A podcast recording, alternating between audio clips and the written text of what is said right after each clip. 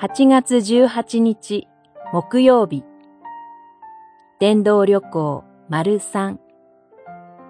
祈りに励まされ。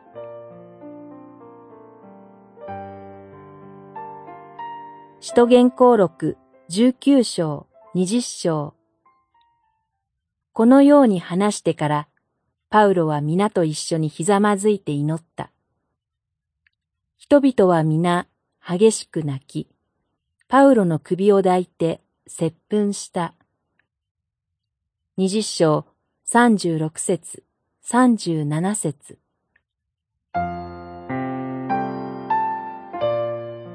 パウロは第三次伝道旅行の最中、エフェソに三年間滞在しました。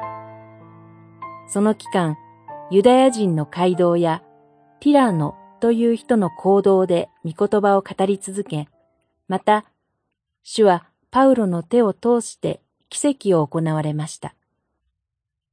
その奇跡によって神の力がエフェソの人々に示されたのです。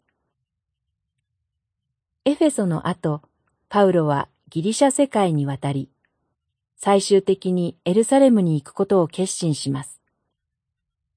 精霊のお告げによってエルサレムで苦難が待ち受けていることをパウロは知っていました。しかし彼にはエルサレムに行かないという選択肢がありませんでした。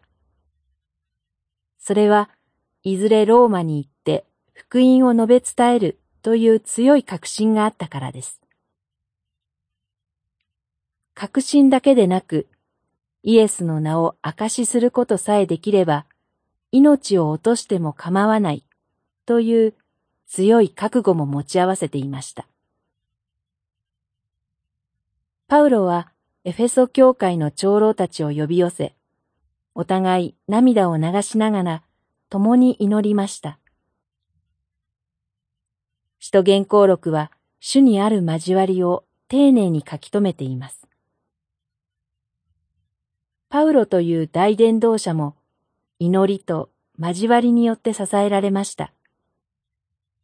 これこそが私たちに力を与えます。祈りに励まされ、パウロはいざローマを見据えてエルサレムへ出発します。たとえ大きな苦難があろうとも。祈り。神様、あなたは私たちに主にある交わりを与えてくださいました。友のために祈る信仰をお与えください。